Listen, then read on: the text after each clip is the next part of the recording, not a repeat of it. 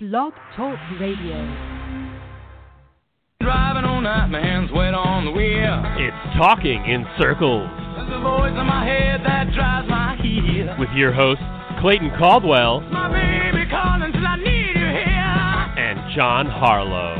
And it's a half past four and I'm shifting gear. Hello, everybody, and welcome to Talking in Circles. I am Clayton Caldwell with John Harlow here tonight as we discuss the 60th annual Daytona 500. Austin Dillon won his second career race in very controversial fashion. Where, where do you stand? 917-889-8280. We want to hear your takes on that. Where do you stand on the Austin Dillon uh, winning the 60th 500? Was it a clean move? Was it the right move? Would you have done the same thing? Plus, we'll discuss Denny Hamlin and Bubba Wallace, their contact at the end of Daytona 500, and the controversy that followed it. Uh, who's right? Who's wrong? We'll talk about that. Also, who struggled in the 500, and we'll preview the Folds of Honor QuikTrip 500 at Atlanta Motor Speedway. We'll get to actually some real racing this weekend as well. Uh, 917-889-8280 here on Talking Circles. If you want to chime in on anything we talk about tonight. But first, John Austin Dillon, a surprise winner, uh, had a very good speed weeks. He ran good in the in the uh, Clash, ran good in his duels, um, ran good in the 500. Obviously, it was a race that you had to survive. I mean, uh, carnage was was the word of the day uh, all weekend, really at Daytona. Whether it was a truck race, whether it was the Xfinity race, or whether it was the Cup race, uh, Dillon survived, and at the end, he, he made a very controversial move. Um, Eric Almirola was winning on a final lap of the Daytona 500. Dillon made contact with uh, Eric Almirola, sent him into the outside wall, and Dillon went on to win uh, the 60th Daytona 500. What were your thoughts on that finish, John, before I give you my take? if I'm Eric Almirola and it doesn't seem like he's pissed off about it, I don't have a problem then. I mean, that's the way these races are set up. You can't win without somebody pushing you. If you're in front and somebody else has a head of steam, you have to block to stay in front. Eric Almirola did what he's supposed to do.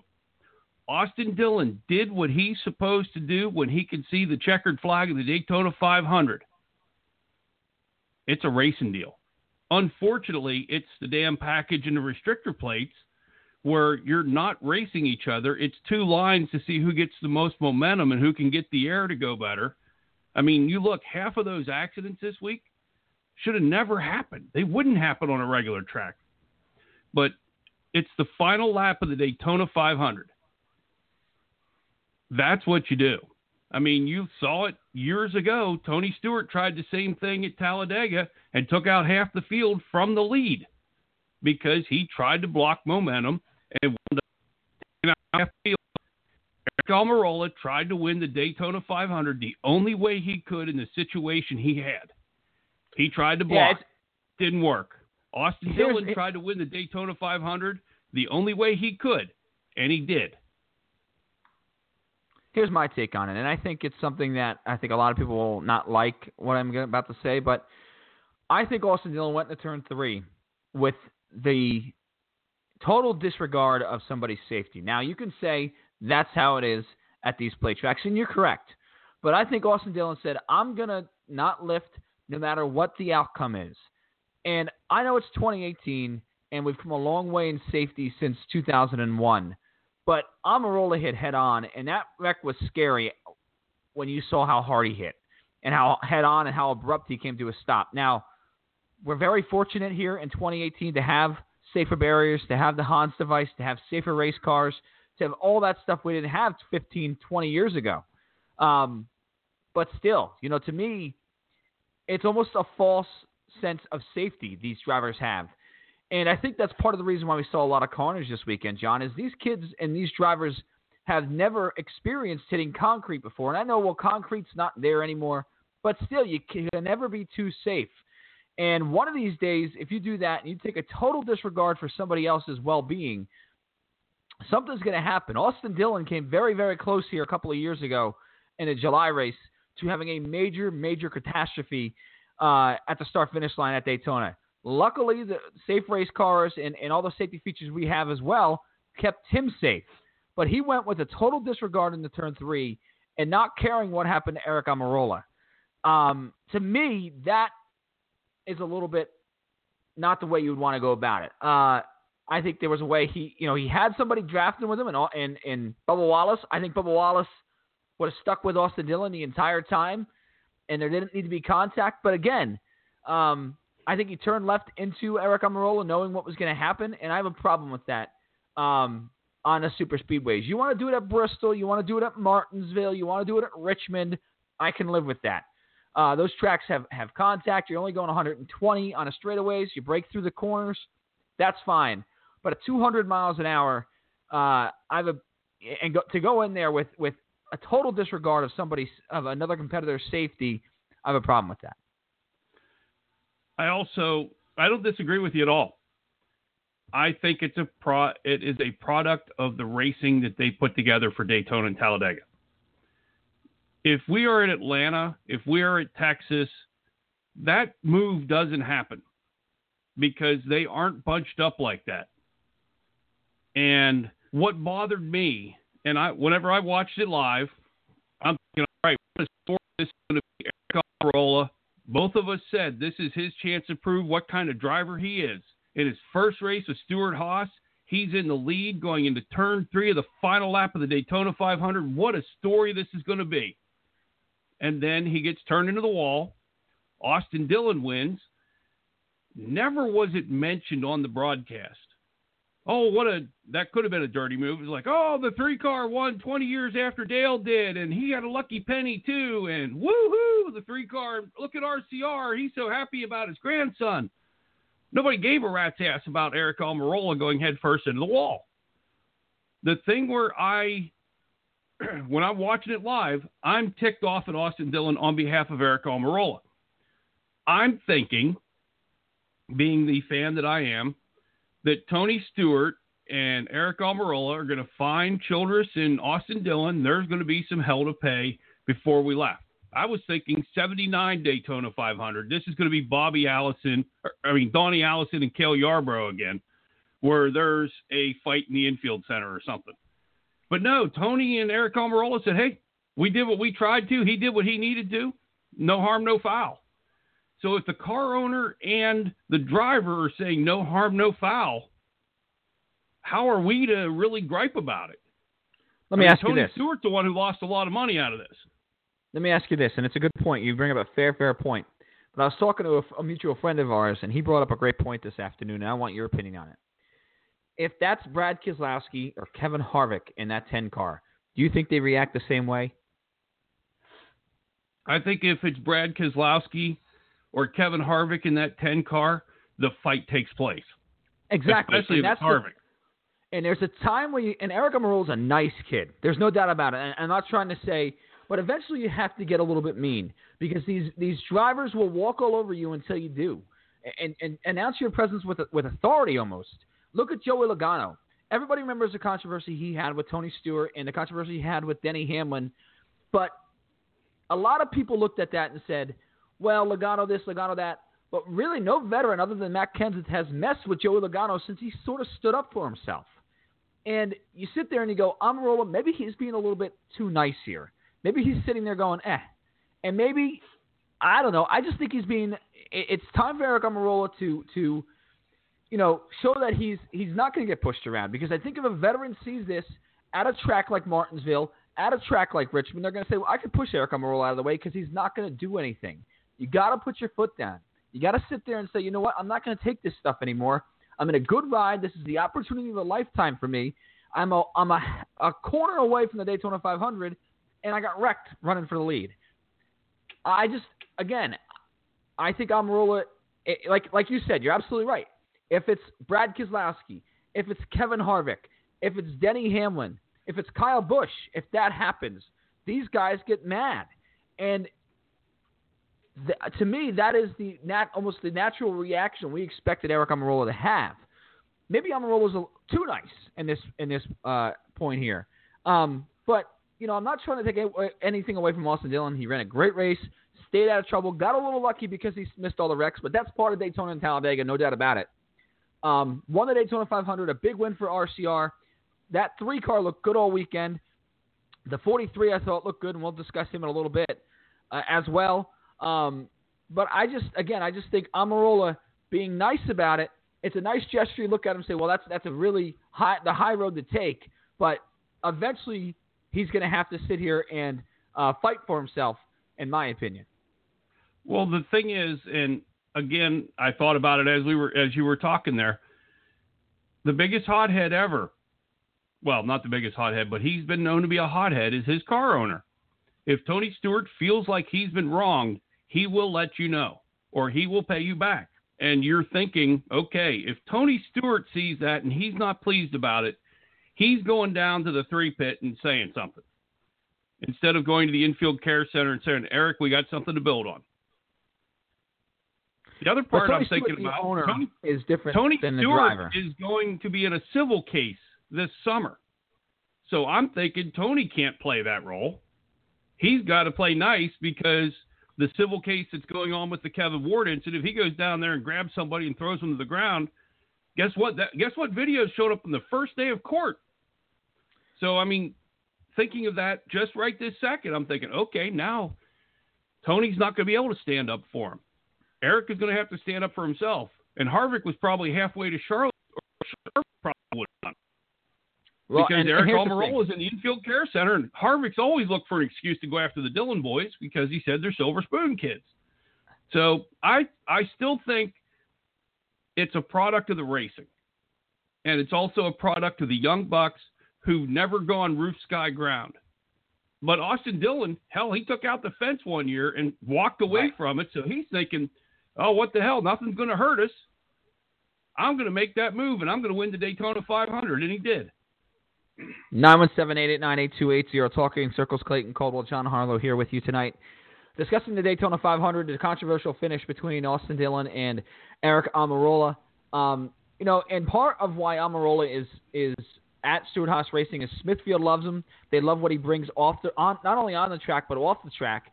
He's a nice guy, and you know I'm sure Smithfield wouldn't be happy to see their sponsor logo uh, going after the, the winner of the Daytona 500. So that's something else to keep in mind as well. And that's where we get into the corporate discussion as far as NASCAR is concerned and how that's changed.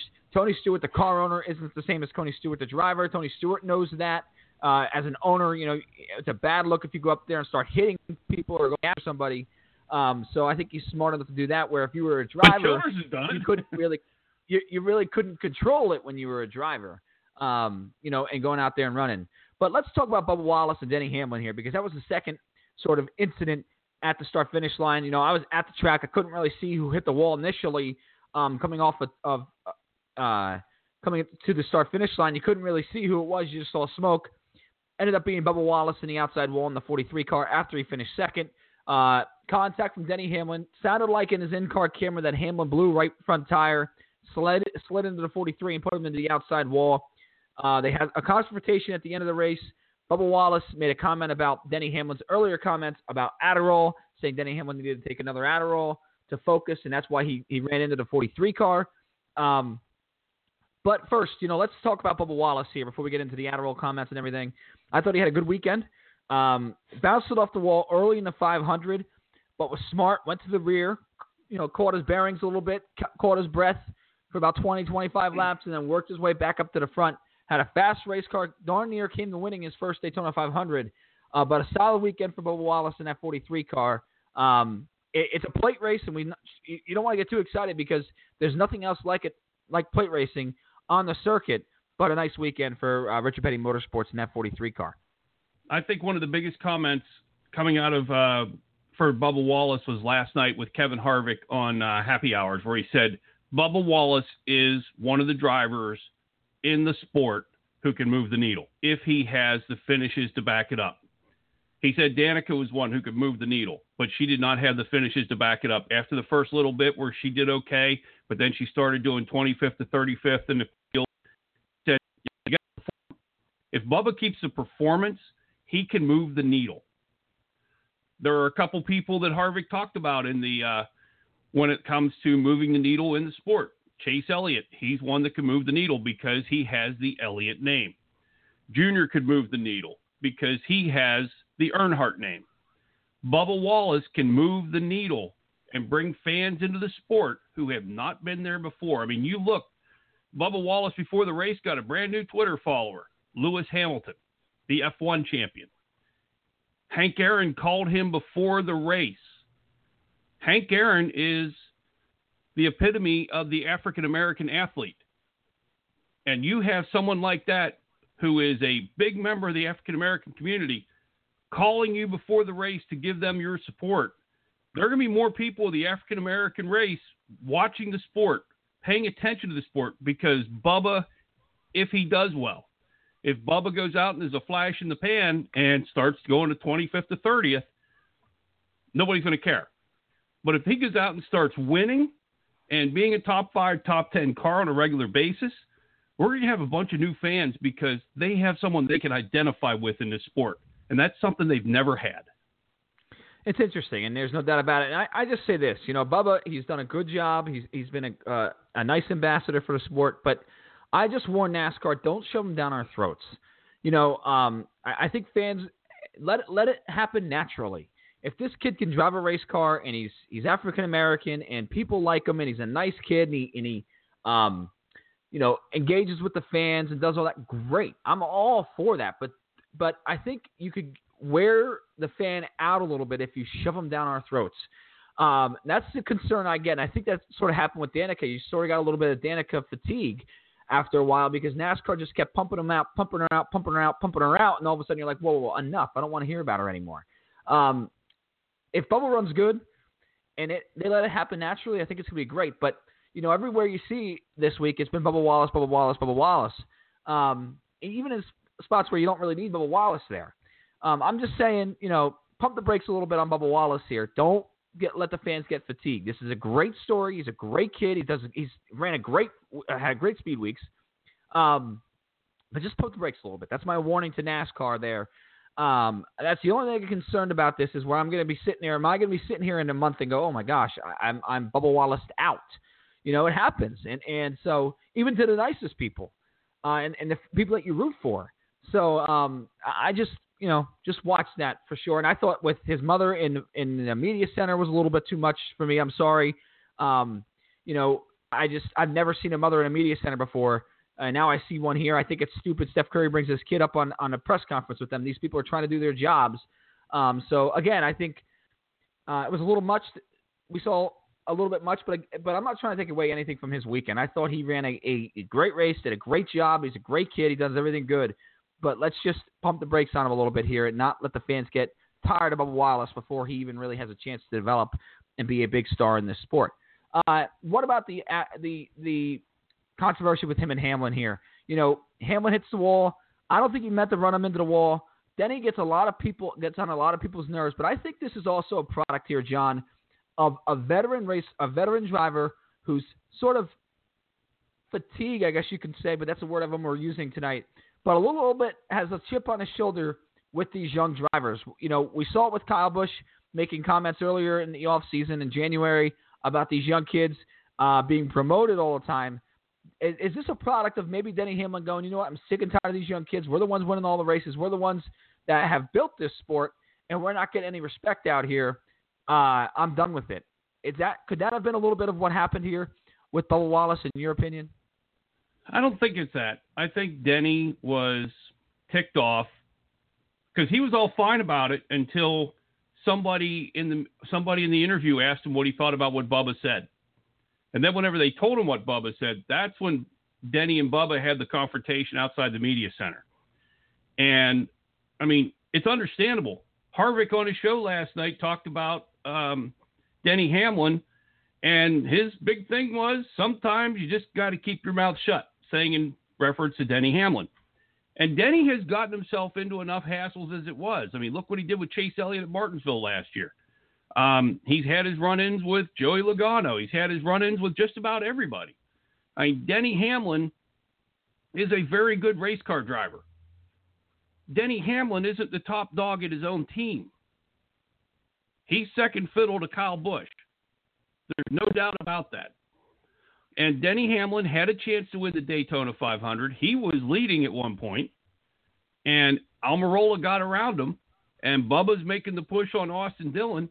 Yeah, Hamlin blew a tire, ran into Bubba, but even Harvick said there's 70% of the drivers in the garage that are probably really pissed off at Denny Hamlin because he brought up the Adderall issue, and everybody's going through random tests, and nobody's failing.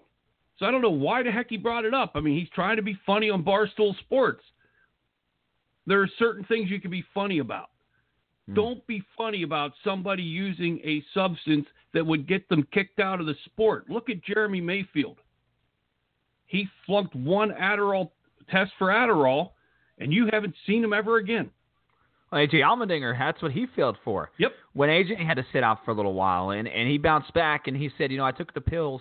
He had some kind of story where he said he took a pills from a friend or something like that, which, you know, you can believe on your own terms. But either way, um, it was Adderall, and I don't understand the comments. I don't, you know, and I think what maybe Hamlin was saying was 70% of the guys are on Adderall with a prescription. Maybe that's the party left out where there's, uh, you know, and if you have it and you have a prescription, I, I'm pretty sure NASCAR allows it. Um, Yep. You know, I don't, th- I don't know how they could deny it. So I think maybe that was where he was trying to get at, where, hey, you know, a lot of these guys get a prescription. Now you can argue, and, and we can get into ridiculous conspiracy theories about, well, maybe doctors writing prescriptions and stuff like that. They pay to do that. Who who knows? But at the end of the day, they have a prescription written if you take Adderall in this sport. And maybe that's what Hamlin was talking about, that there's a lot more people on it than what you think because there's more, a lot more prescriptions out there. Who knows? But at the end of the day, uh, it was a stupid comment. There's no doubt about it. I don't know if he regretted it immediately. He got called into the NASCAR hauler because of it. Um, you know, just just dopey. Uh, you know, not not thinking. And, and Denny has a tendency to rub people the wrong way. You know, he's he's kind of a he's have has a, an in, interesting personality because he just seems to find controversy here. You know, there, there's just been little tiny things here, whether he's running for a championship and something comes up, just something comes up every year or two here with Denny Hamlin where you kind of scratch your head and go, boy, that's kind of strange. Whether it was the the deal with Bristol where he had a, a bad back and had to sit out and they had to fly Erik Jones into the race a couple of years ago where still people are scratching their head going, I'm not really kind of sure about what happened there. Um, just there's been weird little things here with Denny Hamlin, and, and this is one of them. Um, and it, I just don't think it does him any favors, for sure. Well, the thing with Denny Hamlin with the back at Bristol, I mean, he did have back surgery. And it was after, I mean, he did have his back broken in the wreck with Joey Logano uh, a few years ago. I mean, you break your back once. Once your back goes, you're going to have back pain. And there's certain times you just cannot move to get in the car. And it was one of those days where they had six hours of rain delays, and maybe he was unable to go. And I mean, I commend him for not going. If he can't get in the car, what good is he? Fly Erik Jones up and get it done. But Denny just seems to have that little. He's almost like uh, a Chihuahua. It's an ankle biter. He finds his way to get somehow he's stirring crap up, and you hear a lot of Denny Hamlin in the headlines for reasons other than Denny Hamlin winning a race. The one thing that surprised me out of all of this is Bubba Wallace finished second in the Daytona 500. And here it is, Wednesday after the Daytona 500. If you look at the headlines, there's a hell of a lot more Bubba Wallace headlines than there are Austin Dillon headlines. True. And that's what surprises me. And it isn't NASCAR forcing it down our throats. I mean, maybe his mom going into the media center, that's one thing. They probably said, hey, since he's there, let's give, I mean, put as much in as possible. Let's, whoever wants to come in with it. But I've been in the media center in, um, at New Hampshire, and Harvick's sitting there with the press. I mean, the funny one was they, it was whenever, um, Harvick for driving, had a seat there for Tony Stewart as a car owner and they put a big fat head up there in Tony Stewart's place because Tony was pissed off that he ran so crappy. So Keelan wound up playing with uh, Uncle Smoke's head. It was Kevin and Roddy Childers and an empty seat for Tony Stewart that Keelan took over. And Keelan took more time. I mean, everybody paid more attention to Keelan in the press conference than they did Harvick. And they do that with a lot of the families. And it is a great story. I mean, Bubba Wallace isn't one of those guys who's coming with a checkbook he's one of those guys who's worked his ass off to get where he is. And the different one of the differences between him and Danica at this stage is Danica would be, would have been in her first Cup race, or her fifth Cup race, or whatever it was. She had a couple before, and then she had won the pole and then went backwards. Bubba has come through late models, K and N, truck, Xfinity. Bubba a lot of knows how races. to drive a stock car. Danica Right. didn't and never gave information back. That's one of the things you listened to Harvick talk about over the weekend. It was great getting information out of Eric Almirola that we have four drivers giving information of what's happening instead of three and someone going out and signing a book somewhere.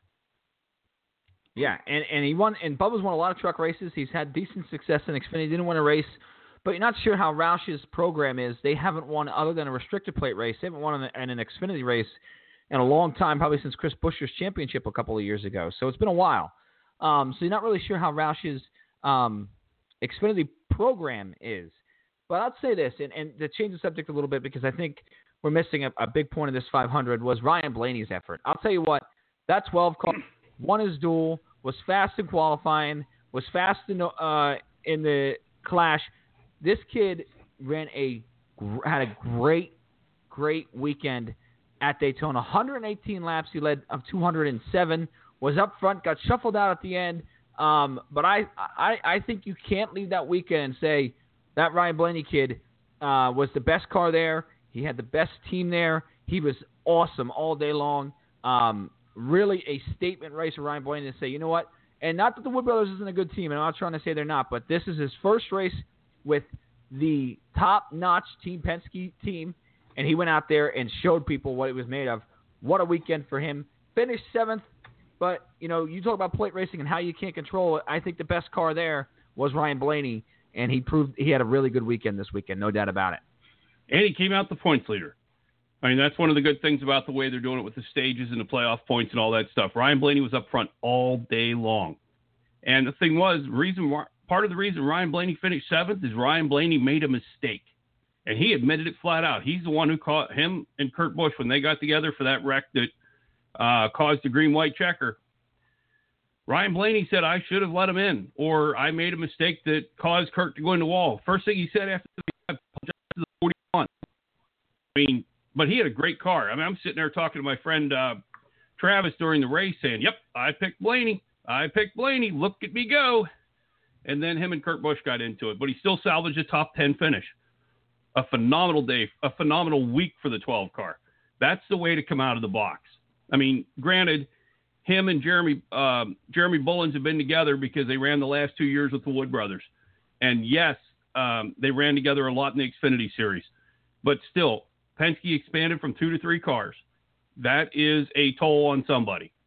There's new cars going into the system, and that was a great day for that 12 car. And I really think Ryan Blaney is going to be somebody to contend with all year. He could win three, four, five races.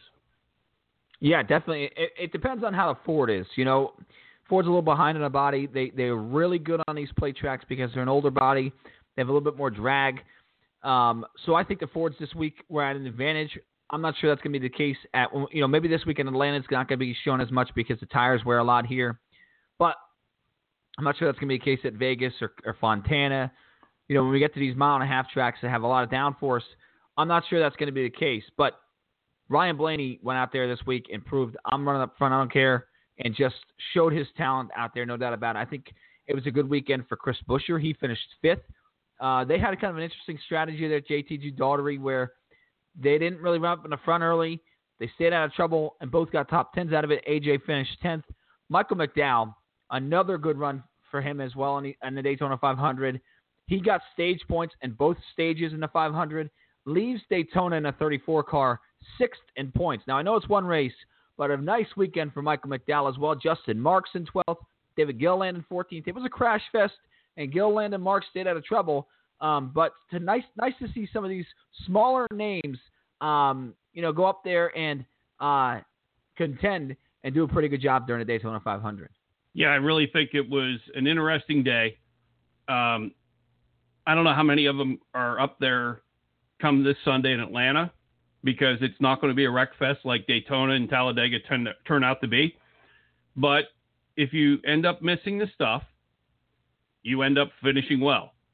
And Michael McDowell, I think he's a really good race car driver. I think he's in better equipment than he was at Leavine Family with um, Front Row Motorsports. Believe it or not, I actually think he's in better equipment than he was last year. It's a more stable team. Um, they're a little more Um, they have a better foundation than Leavine family did. I think a lot of front row motorsports, Michael McDowell is going to shine sooner or later.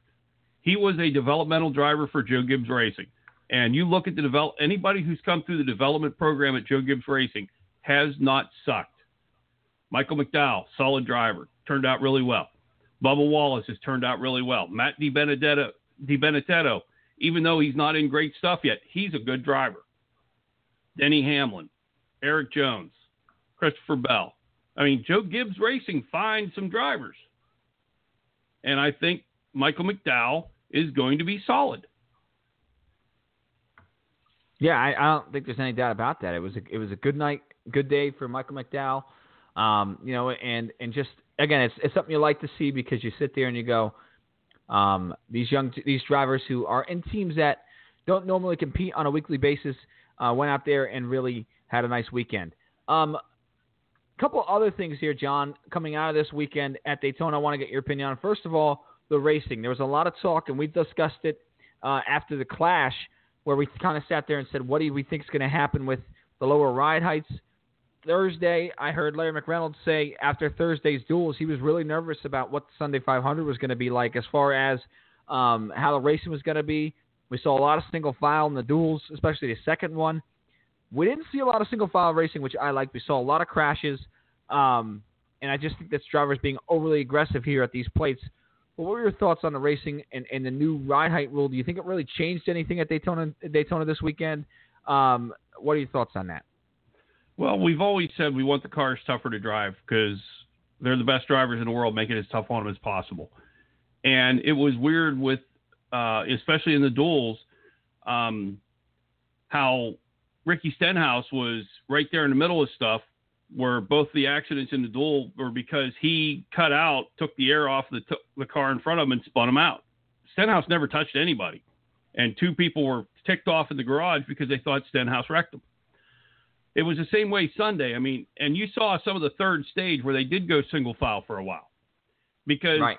they figured we already put two big had two big ones already, and we're just getting we've got six, 80 laps to go here in this third stage. Let's uh let's make sure we're there at the end. You cannot to finish first, you must first finish. So and they were down to about half the field by the time they got to the third stage. So I mean, I think they were playing follow the leader for a little bit because they almost had to. But whenever they decided to get racy, it didn't take long for somebody to either make a mistake or have a mistake made for them because of the handling of the car and the way it was set up with the low ride heights. I don't think it helped the racing any. I don't think it hurt the race. I mean, it hurt the racing a little bit. It it almost caused them to go single file to survive because of the way the low ride heights are and the way the air gets taken off the car just by being around it, not by touching it. Do you think these teams will adapt to that in the next plate race when we go to Talladega, we go to Daytona in July? Do you think these teams will build their cars a little bit more with, a, a little bit more of a chassis or, or setup that's a little bit more secure for these drivers, where they sit there and they go, you know, we don't want to have a, a car that's all over the place. We want to build it. You know, maybe we don't see as much uh, skew in these race cars as we did. Do you think that's something that they can adapt to, or you think they're just kind of stuck with what they got? I think part of it they're painted into a box. There may be a little bit of an adjustment they can make, but I think NASCAR has them painted in such a box that they can only go out there with what they got. I mean, heck, if I'm if I'm a driver, I almost don't want the low ride right, low ride height. I almost want to jack it up a little bit so it travels up and down. It gives you a more sense of a stability than the car than you have with no ride height. You have the car traveling on you, which gives you either uh, the downforce you need on your own, or it gives you the stability because the car's riding the way it's supposed to be. I don't know. It's one of those things that NASCAR has their way of doing things, and they think they make they think they make an adjustment to make the racing better. And half the time, when NASCAR comes up with a plan to make the racing better, it gets worse before it gets close. Yeah, there's a It's- lot of engineers that are probably back there in the seven post shaker and simulators trying to figure out how to make it better. And it was different this time because this is the first Daytona 500. It was basically an impound race between qualifying and the duels. You only had so much things you could adjust on it. I mean, you came with what you got. You had a few adjustments you could make, but it's not like you could change the whole car out. Yeah, no, I, I agree. I think it was something.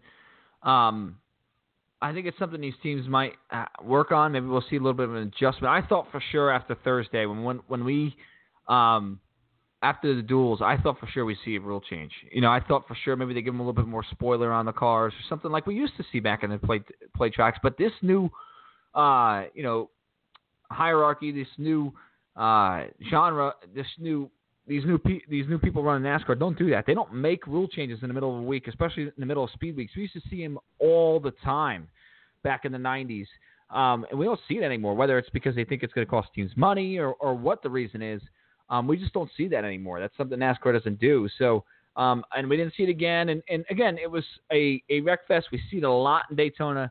I'm not sure if a rule change would have helped that or not, but I think these teams are going to work on it and look for, look to make their cars handle better rather than just have flat out speed at the restrictor plate tracks coming up. And and you know the way I look at it is if, if they still reckon and it's still crazy four races in, you know at the end at Talladega in October, then let's make some rule changes. But let's give it a, a couple of races here uh, to see what these teams come up with before we get to Talladega. Another interesting news here, John. A couple other interesting points. One was BK Racing. They came down. A lot of teams were scratching their head. We we saw we had a show here on on uh, last Sunday where we talked about BK Racing qualifying for the Daytona 500. They didn't even make a lap. They they they tried to present their car. They couldn't pass inspection. While they eventually got out there, Gray Gaulding finished 20th in the Daytona 500, but not before uh, the team announced they are filing Chapter 11 bankruptcy, which keeps their charter in there for now. Um, and a couple of interesting news points came out here from uh, first the Union Bank and Trust uh, as part of a recent litigation. The affidavit stated that BK Racing would earn more than $200,000 for this year's Daytona 500 and, and an average of $75,000 for the next 36 events. Uh, that means the team would earn at least $2.9 million if they stayed around 35th in points. Uh, NASCAR would not comment on the accuracy of the bank's estimates. That was from Bob Pockrass. Uh, ESPN tweeted that little tidbit out. Um, you know, we talked about the charters. What do you think about that? Two point nine million dollars for a team like BK Racing. They're the bottom. That that charter is the least valuable of all the charters, uh, but they're guaranteed at least two point nine million dollars this year. What are your thoughts on that? Um, is that enough money for you? Or what are your thoughts? Well, for me, yeah, I'd just keep the same car out and start and park it if I can get two point nine million dollars out of it. Uh, part of the reason they didn't qualify is it also said turn the engine over because Joey Arrington is one of the biggest creditors that BK Racing owes money to. They owe him almost eight hundred thousand dollars, and it's not like Joey Arrington's made out of money. But uh, Ron Devine, in his infinite wisdom, has said because of the bankruptcy, it'll probably make his relationship with Joey Arrington even better. I don't know how it can make it better unless there's some sort of money actually coming into Joey Arrington's hands. But I really don't know who in their right mind would want to do business with him. Who would want? I mean, he owes part suppliers, he owes engine builders. I wouldn't give him anything.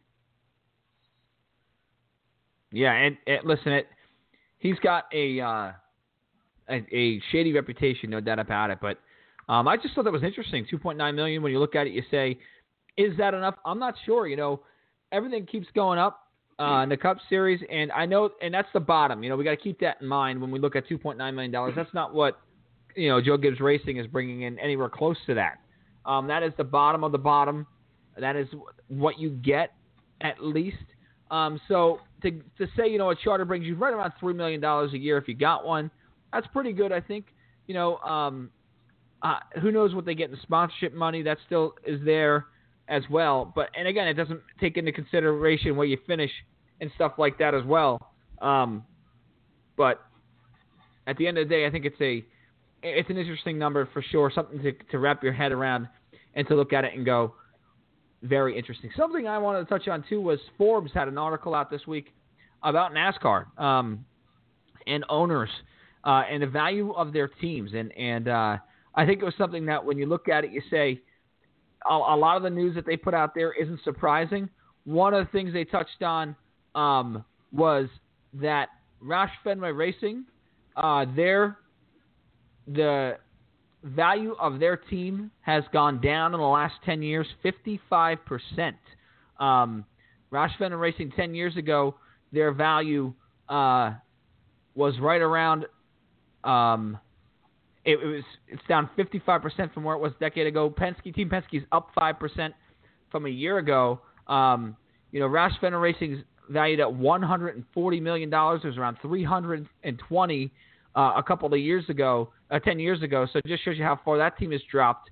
But a couple other interesting tidbits um, from the article that was written by Chris Smith at Forbes magazine. Um, NASCAR's most valuable team. He touched on the fact that the rating for the Daytona 500 was a 5.1. The overnight rating it was the lowest TV rating the Daytona 500 has ever pulled. Um, but NASCAR team's net worth is also down two percent from last year as a as a whole. Um, so, what are your thoughts on that, John? Here on those two little interesting tidbits um, from Forbes magazine this afternoon. Uh, one of the things with the Daytona 500 ratings, I still think starting it at 3:20 in the afternoon.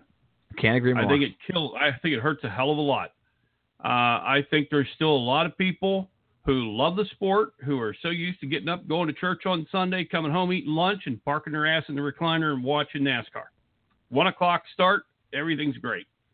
Um, I I see the Roush Fenway um, worth dropping in half because I mean, if you remember, ten years ago they were a five car team, mm-hmm. and they're down to two, and those two cars haven't been that productive in a long time.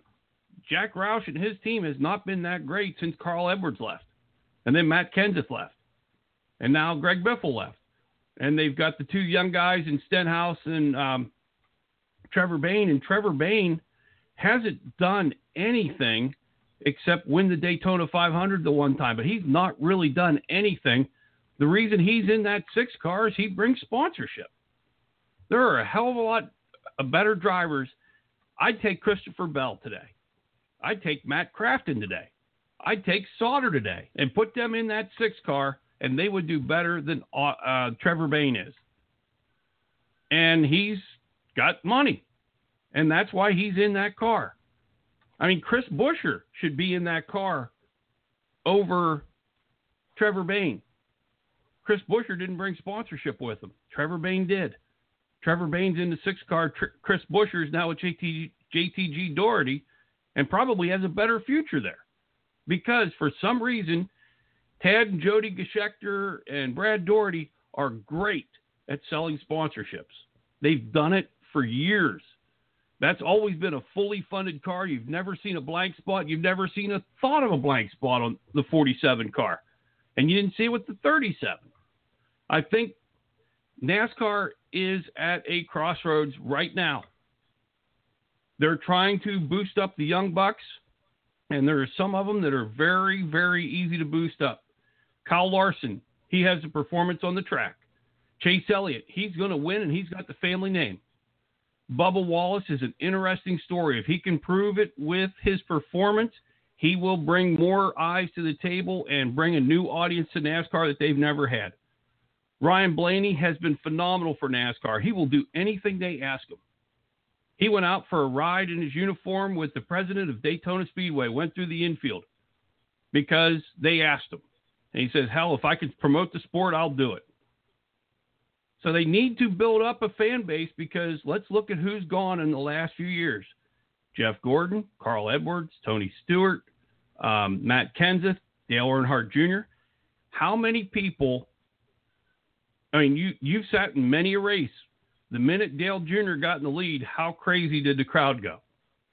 Mm. And the minute Dale Jr. wrecked, how empty did the crowd get?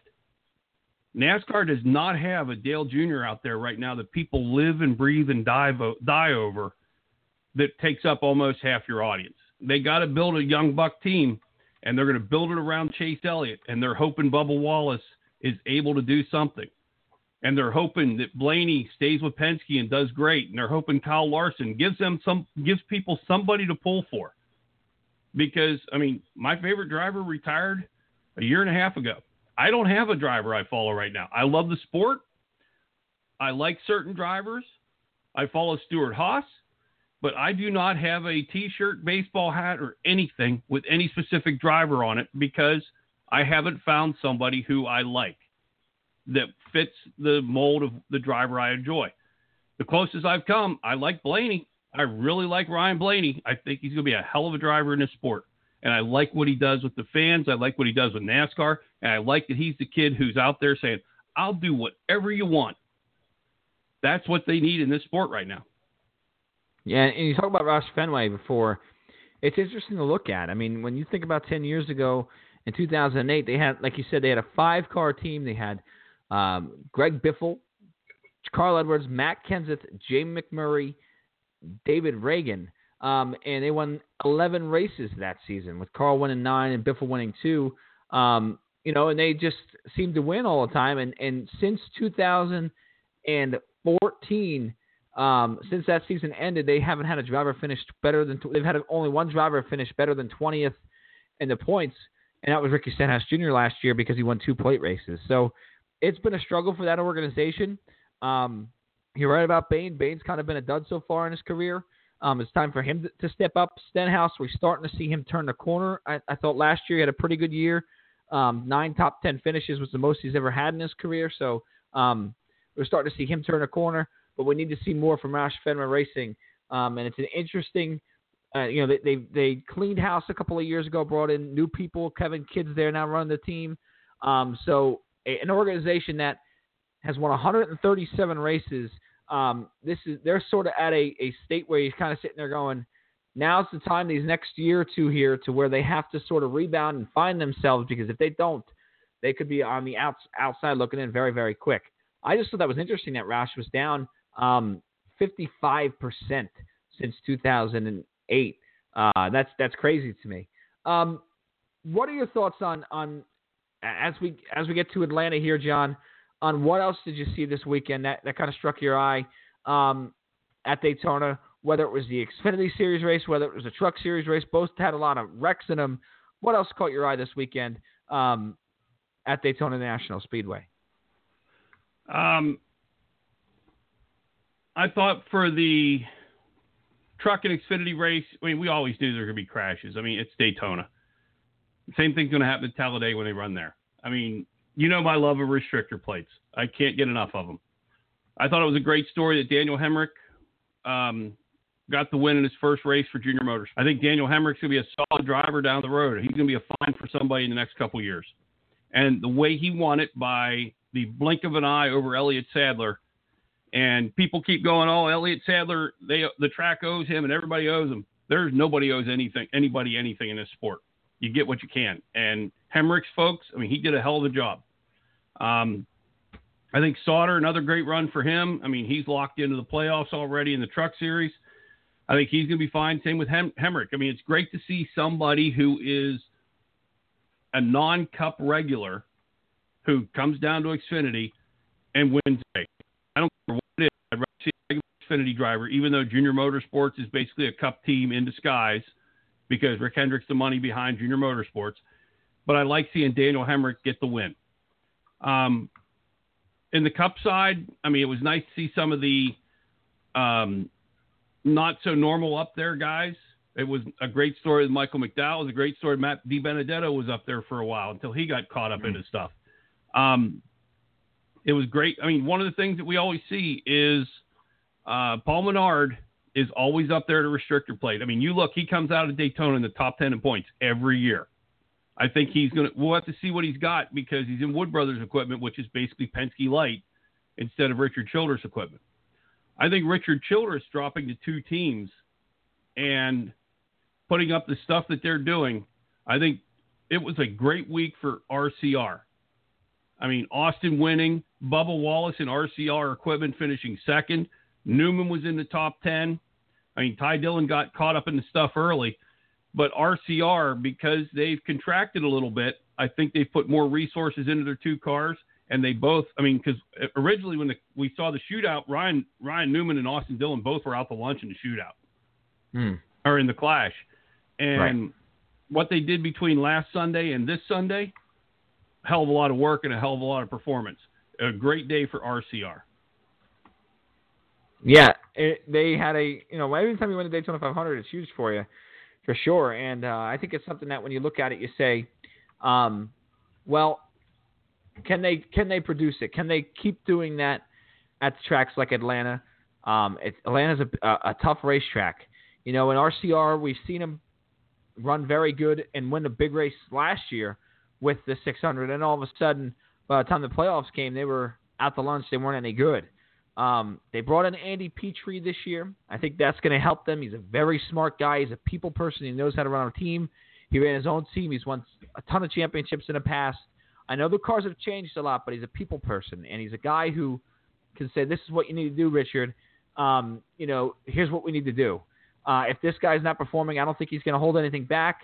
Um, I think he knows how to win, and that's huge, um, no matter what. So I think Petree is going to really help that team there at RCR. Uh, it was good to see him back in victory lane again. So it's one race, and that, that's the thing. You know, when you get to Daytona, I think a lot of people we wait all year before the Daytona 500. We look at it and we say it's a fun race, it's a fun weekend, that entire speed weeks, um, but it's something that we can't, you know, give too much, uh, take too much t- in because you look at the rest of the season. There's only three other races like it, um, two at Talladega and the, and the other one at Daytona at Atlanta this weekend, what kind of racing do you expect to see? I, you know, you look at last year on the on the plates on on the, on the mile and a half tracks. Excuse me. Um, the 78 team was that was was a the team to beat uh, last year. Uh, Toyotas were very good, especially at the end of the year. They really found their uh, spread their wings and really shined uh, the last half of the year, and, and that was part of the reason why Truex won a championship. They just they were great. Um, Chevrolet's got a new body this year. Ford's got an older body. They got the new Hawkeye system, the measuring template here in NASCAR in 2018. All that in, into this week. What do you think we're going to see at Atlanta this weekend, John, for the Folds of Honor QuikTrip 500? I think um, this weekend you will see a veteran win, and part of it is because they know how to take care of tires. Because we talked about it last year when they dropped down the amount of tires that you were able to get on pit road. How many tires? How many sets of tires teams had? You have to be able to conserve tires. You wear out a set of tires on your qualifying lap in Atlanta, and the drivers kept asking, "Keep the old surface, keep it, keep it all beat up, keep it tearing up tires." Whoever can manage tires the best is going to win the race, which to me means it's going to be Kevin Harvick, Jimmie Johnson, Kyle Busch, Brad Keselowski, somebody of that knack is going to be someone who wins the race. Austin Dillon will be lucky to finish 25th this week, partly because he's probably still going to be hungover from the week from Sunday, but also partly because Austin Dillon still hasn't figured out how to take care of tires and how to make a run. He's still one of those young bucks who thinks I got to go fast every, I got to win every lap instead of realizing you got to pace yourself so your tires can last the fuel run. And I think that's what some of these veteran drivers have learned over the years the Harvicks, the Kyle Busches, and all that stuff. I think Truex, until somebody proves different, is the guy to w- watch out on a mile and a half track. But Atlanta wasn't that mile and a half track for him last year. So Atlanta is a different mile and a half. You, I, I still say the season doesn't start till the West Coast swing. Daytona's its own animal. Atlanta's its own animal. Then we really start the season next week on the West Coast swing. Atlanta is its own animal because you mentioned, you know, the, the tires wearing here and, and, and these cars and uh, the way they're going to slide around. It's going to be a lot of fun to watch. I, I think this racetrack is an awesome racetrack. Um, I'm excited to see what they do. I'm excited to see what this Hawkeye system does. Um, you know, and the 78 team's an interesting team because – they were great everywhere last year, but they did didn't have a great run at Atlanta, no doubt about it. But they were great pretty much everywhere else last year. Um, but they struggled for speed this weekend at Daytona. Um, again, does that correlate to Atlanta? Probably not. But the concern and the confusion on that team this week was something that I found interesting. You know, it wasn't like they sat there and said, "Ah, it's Daytona. Who cares?" They were just kind of like, "Well, what do we do now? You know, we we can't find any speed." So I thought that was interesting maybe something we can keep an eye on as we get ready for Atlanta. Premium Motorsports, John, has an interesting thing coming up. I want to talk talk to you about and how you think um, this will help or hurt this team. Uh, they announced today that two veteran crew chiefs will be on a rotation uh, in 2018 as they field one full-time car uh, with Pat Tryson and Todd Parrott. Um, so basically, every other week. Last week it was Pat Tryson This week it's going to be Todd Parrott. Next week it's going to be Pat Tryson again. The following week it's going to be Todd Parrott. Jay Robinson claimed the move was for two reasons. One, so the team could be more prepared upon showing up at the track on a weekly basis, and so each crew chief won't get worn out by the grind of the long Monster Energy NASCAR Cup Series schedule. Interesting, because I think um, we see a lot of veterans who kind of want to come off the road. Um, is this something maybe of the future we could see? Uh, and, and Premium Motorsports is the first team to ever do this. What are your thoughts on, on the rotation of crew chiefs here at Premium Motorsports in 2018? Well, it's a little early to digest it. I mean, it's one of those things you'll have to see as it plays out. But I look at it, it's like a football quarterback. If you have two quarterbacks, you have none. It's I'm true. thinking you have two crew chiefs, you have none. Who's going to be able to? I mean, you're not going to build the relationship that that driver is used to what that guy has because each week you got somebody different on the box. It's like, okay, Pat likes to do this. Oh, Todd likes to do this. Wait, who's on the box this week? Um, the driver almost has to prepare different for two different crew chiefs. I mean, to get a car and have somebody massaging it two weeks in a row, I mean, for two weeks before it goes to the track, if that's what you need to do, you need to not be in the sport. Now, Yeah, it's interesting. Stewart Stewart-Haas sort of did a sort of done something like this as well, because Tony Gibson is basically doing what they're having the other crew chief do. Tony Gibson's the guy who's sitting back there massaging the four cars every week to make sure it gets through inspection. Make he's the one who goes to the R and D center if they get on a teardown. He's the one who's the final guy to make sure the cars are ready to go and get into the get into the hauler to ship to the track. I think this is something they're sort of doing where instead of having one guy at the shop and one guy on the on the box, I think they're trying it two ways where one guy's at the shop one week and one guy's on the box that week. It, it's going to be interesting, but I almost look at it as the two quarterback system in football. If you have two quarterbacks, you have no quarterbacks. Yeah, I I think you bring up a good point, and here's where I'm concerned a little bit too. For this is, you know, let's say, and they don't have a a, a driver who's in that car full time this year. Um, you know, their effort last week was a one-off effort. It was kind of a weird deal because Tony Eury Jr. was a crew chief there. Um, this week it's Pat, you know, Pat Tryson guided uh, Justin Marks last week in the 51 and a, and a Rick Ware Racing entry. That was sort of Premium's own entry, um, and it was sort of an RCR deal with a combination of Premium on the seven. Um, but when you, if you get a driver who sits there and says, you know, let's say you get a driver in there for 10 weeks, and you know, for the first two weeks under Pat Tryson, he doesn't run that good, and for the first two weeks under um, Todd Parrott, he runs good. He's going to start sitting there going, "Listen, I, why are we doing this? Get get get Tryson out of here. I, I don't want Tryson here." You know, or, or a kid with money comes in here and says, "Well, Pat Tryson's performed better this year than than Todd Parrott. I don't want Todd Parrott. I want Pat Tryson." So you're right. It sort of causes a bit of um, you know angst amongst the team. It causes a bit of of um, you know I, I think a, a little bit of a distraction among the team as well. I think also you might look at it and say maybe the team members uh, at the shop might not know who's in charge. Um, or, or for every weekend they don't listen to Tryson. They listen. It's just to me, it's kind of a messy situation, but it's an interesting one because you have two veteran guys who might want to be off the road a little bit more here. Um, so I think that's where it's interesting. I think if they really wanted to be off the road like that, they'd pull like a Tony Gibson role. Um, like I said, I still am surprised Michael McDowell didn't bring Todd Parrott with him to Front Row Motorsports. But it should be. I mean, it's going to be interesting to see a, a team doing that's an, uh, trying to make themselves make a go of it with Jay Robinson. They're an underfunded team. They're a little team that's trying to do well. Maybe this is something that catches on, and somebody of the other small teams, like a Front Row Motorsports or something like that, starts looking at this as a way of doing business for a smaller team to make it big. Yeah, and you maybe maybe who knows what their salaries are too. Um, I want to thank everybody for listening to Talking in Circles tonight. Uh, like our Facebook page, like us on Twitter.